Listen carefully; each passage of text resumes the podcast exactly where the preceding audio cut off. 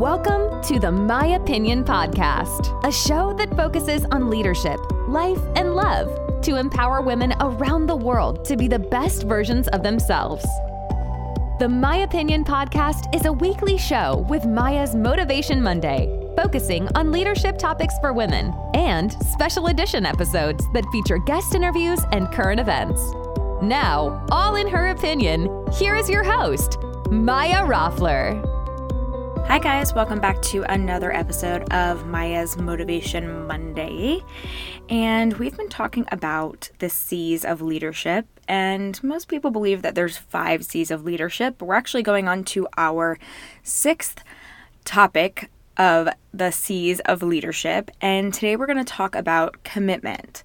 And commitment is important in every kind of relationship that we have, whether it's at work and being committed to the team and committed to your mission, or it's important in friendship, it's important in your personal relationship, it's important in your marriage, your significant other, with your spouse, whatever your relationship is, there has to be a level of commitment to have a successful relationship. And leadership is not an exception to the rule. It is why it shows up, commitment, it's why it shows up in the top five. There's arguably seven or more, but in the top five C's for leadership because being committed is really important. So, let's just talk about what commitment means in general. What's the general definition? So, it's the state or quality of being dedicated to a cause, activity, mission, a group of people, an individual person, etc. That is literally what the definition is. So, what does that mean to be then a committed leader? How do we take that definition and apply it to leadership? Because most great leaders or people that study leadership do and know this is so important. So, what does it mean to be a committed leader? So, in my opinion, it means that you work for your people and the mission. Whether the mission is your own, because it's your own company, it's your own nonprofit, it's whatever the mission is, you're committed to that and your people. But you're dedicated, right? Because that's the definition too. But if you're working for a company and you're a great leader within the company, it means that you're aligned with the mission and you're committed and dedicated to the mission there as well. Same with the people that are reporting to you. So I feel very strongly about this definition because, in my opinion, the best, best leaders are committed to the mission so let me give you an example of that. So if you are the CEO of the Humane Society, I talk about animals a lot because I love animals, as you guys know from following me on social. But if you're the CEO of the Humane Society, you probably, or at least I would hope, are very passionate about saving cats and dogs because that's often what they focus on at the Humane Society if you are not aligned with the mission of the Humane Society, you're probably not going to be a committed and dedicated leader because you're not committed to the mission. And if you're not committed to the mission, then you're not dedicated to your people because the people that you have working there and your excellent employees that are working there are dedicated and committed to the mission and they probably love and adore animals. So if you're the CEO or a VP or whatever your position is as a leader and you are not aligned with the company mission, which is to save and help animals in general, you're not going to be an effective leader because you're not dedicated and you're not committed to the mission, nor will you be committed to the people because they are spending their time. And nonprofits, as we know, you don't often make a ton of money unless you are the CEO or you know you own it or something like that. It's nonprofit for a reason. So you have to be dedicated to the mission and you have to be dedicated to these people because they're doing this is a passion project for them. But the same applies, this is just one example of a million. The same applies to a Fortune 500. You have to be dedicated to the mission of your company and, and why you're doing what you're doing. And just like we talked about, you know, all the W's and your who, what, when, where, why, all of that earlier in the season. And I think this continues that theme, really understanding what the mission is, Whether, again, it's just you're running a branch or a division, or you're running an entire company, or if it's just you and three people, it doesn't matter. You have to understand what your mission is, and that should be really heard in like your elevator pitch and the definition of the company. So, being committed, dedicated to the mission is just as important as being committed and dedicated to your people because your best people are committed to that as well. So, it's all encompassing together. And a really strong leader is not only dedicated to the mission, but then also works hard to perform the mission. So we'll continue using the example of the Humane Society. So being dedicated to the mission that we want to help and save as many animals as possible and and hopefully rehome all of them or put them in good homes. I would think a very strong leader and dedicated leader lives not only by believing in the mission and it's something they're passionate about, but living the mission. So you might have about five or six dogs of your own and maybe five or six cats. Maybe you've rescued all these animals yourself, regardless of whether you're the VP, CEO, director, but you're living the mission too.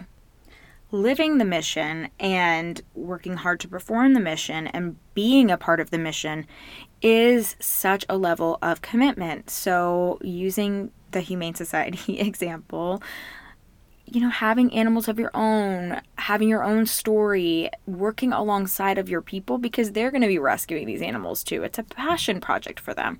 But it applies to any any company, any Fortune 500, any small company. If you're running a company by yourself, if it's you and one other person, you have to understand what the mission is and you have to be dedicated to it that's commitment as a leader, but then you're committed to your people as well. So, this is something I feel so strongly about too. It's not just the mission, but we all know how much I love my people and I love being a leader and I love leading people effectively. So, I truly believe that a great leader works for his or her people. And this is not some earth shattering comment or something that has not been talked about and isn't it it's talked about all the time. You see it on leadership quotes. But I still think that it's interesting that a lot of people, and sadly enough, a lot of poor leaders or leaders who probably need some coaching, really operate from the mindset that their people work for them. And I could not disagree any more. No, your people work with you and you work for them and you work to support them so that they can do their job effectively. So, what does that mean? And I know some of you are sitting there thinking, okay, yeah, well, I really think of it like my employees work for me because they do work for me. They report to me, regardless of your title or what you do. They are your employees. They do technically work for you. And I'm using like the air bunny ear quote but that's really not how effective leadership works. And that's now how you work as a committed leader, a dedicated leader. And that's why commitment is so important. And a truly committed leader works alongside their team and doesn't have that mindset that, oh, they work for me. So let me give you some examples. I'm going to give you a good one, but I'm going to give you the bad one first. I like to get the negative out of the way. Obviously, I've had many years in leadership, so I have examples of both, many examples, but this one comes to mind. So, I had a particular boss, and he constantly told us, especially the executive team, when we would be in meetings and you know things weren't going his way or there were different things in the company that needed assistance or help or we weren't making our quarter or you know we were spending too much on you know physical product and just different things and if anyone disagreed with him or they needed help uh, effectively doing their job in a different way or they needed support, he definitely wasn't the one to get in the trenches with you. And we've all worked for leaders like this. I've worked for quite a few. Fortunately, I've worked for some really incredibly amazing leaders too that just get in the trenches. And, you know, my current uh, boss, she's incredible. She doesn't even want to be known as the owner of the company. It's an incredible thing. But to go back to this, we'd be in these meetings and if there was any kind of aversion to what was happening and we would voice it or voice better ways to do things or ask for help or ask for assistance or maybe we agreed with a customer or a client instead I will never forget him screaming, You work for me. And then there were a lot of choice words that would happen as well. Don't forget who you work for. All these kind of comments that would prove his lack of commitment to his executive team. So if he wasn't dedicated to his executive team, do you think he was dedicated to the entire company and all the employees that were quote unquote working for him and working for the mission? Absolutely not. And I remember sitting there in these meetings, you know, just there were so many uncomfortable moments. And sure, he signs our paychecks, like we talked about, but we didn't work for him. We were committed to the mission of the company and what was behind the company and what we were driving forward. And we were committed to and dedicated to our teams because obviously each one of us on the executive team has a team.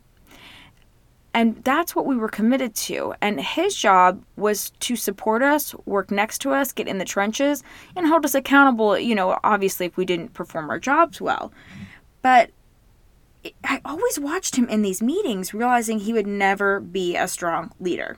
And I realize now, you know, studying leadership more and more and every day, and it's something I'm so passionate about, that he would never be a strong leader for so many reasons. But leaders are committed to work the mission and work alongside you.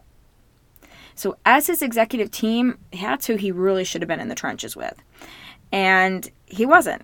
And there was, we questioned if he was even aligned with the mission. I questioned all the time what was our mission anymore because it felt like we were all over here really following a dedicated mission for the company and for our teams. And then I had no clue what was going on with him. And I was not alone in that. And it was uncomfortable and sad and disheartening, but I felt absolutely zero commitment from him. Because when you are not in the trenches with your team, if you're not rolling up your sleeves to fix the problem and you put it all on your team, that's not a leader. That's not commitment. And you're not committed to helping us be successful, which in turn means that you're not committed to the mission and the mission becoming successful. So that's a, a poor example, but it was a very, very sad one because you, we can't want it more than the leader. And as a leader, you have to want it the most, but your team will see that because you're holding yourself accountable. And we talked about accountability many times, but accountability is so huge, even with commitment. You've got to be committed to your mission, you've got to be committed to your people. So, a positive story I have so many of these. And it gives me like chills when I start talking about them. They're really great. But I actually want to talk about uh, something that happens so often for me when I take over teams. And it's positive, but it's transitional. It's transitional commitment, is what I like to kind of reference it to and call that. Because it, it becomes obvious to me when I take over a team when they haven't had a committed leader or a self directed leader. And there was this particular team that I took over. It, it, this has happened very, very often to me. It's happened many times. But in this particular story, I took over this team and I noticed as as just in the beginning, first month, first 30, 60, 90 days, when my team would call me or email me about something that I was there for. I was committed to them, to helping them become more successful because this team was not doing well. And it's not because we were lacking talent, it was leadership. And that became more and more obvious because my commitment was so strong to them and strong to the mission. But when they would call me or email me, there was always an apology. Like almost every single one of these people on the team would apologize to me. I'm so sorry, Maya, that I called you, but do you have time to talk about this? I am 100% committed to my teams. I put my team before anything else. That's why I'm a leader, and that's why I'm a strong leader. So, as I started to hear this over and over again, I'm like, what was going on before? And it became very obvious to me that they did not have a leader that was dedicated to the mission, and they did not have a leader that was dedicated to them. And I finally just had to ask. I asked one of the individuals on my team, um, you know, why do you always apologize? It was one that just could not break this habit.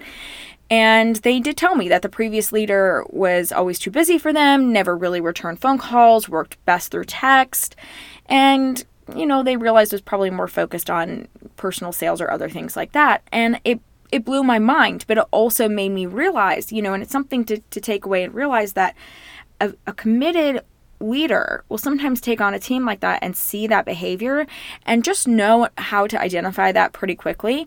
And it's really important for the culture too that you show your team not just through words, but you can level set that culture when you when you come on board and say, "Look, these are my expectations, but this is my commitment to you. This is how I'm going to get in the trenches and work with you, and this is how we are going to make a difference, and this is how we are going to change things because that is showing commitment." And then you live by those words. And you show your dedication by getting in the trenches, by going the extra mile, by being available to them. And I've talked about this before too. Being available to your team does not mean that you and I've learned this the hard way. I've been really guilty of this too, guys. It doesn't mean that you don't have dinner with your family. It doesn't mean that you have to work 24 hours a day. It doesn't mean any of those things. But when there are emergencies and there are times when your team really needs you, so that they can be successful, you do have to show and prove your dedication in those moments because you're willing to get in the trenches and fight with them and fight alongside them and prove to them that you are there for the mission of the company, whatever that is, whether it's your personal mission or the mission that you signed up to be a part of. Because remember, we've talked about in other episodes too, it's really important that you are aligned with the mission of the company and whatever you're doing. Because if you're not, you're not going to be a dedicated leader, which is a committed leader, and you're not going to be willing to get in the trenches with your team. And you will never be set up for success that way. So make sure those all align. But that's commitment is being there for your team, being there to lift them up, and being there to roll up your sleeves and get the job done because you all are committed to the mission. Thank you so much for listening to the My Opinion Podcast. You can catch up on past episodes on the My Opinion Podcast website at www.myopinionpodcast.com, as well as read the My Opinion blog and contact Maya directly with your questions. Don't forget to follow us on Instagram and Facebook at My Opinion Podcast and Maya Roffler. We'll see you back here next week.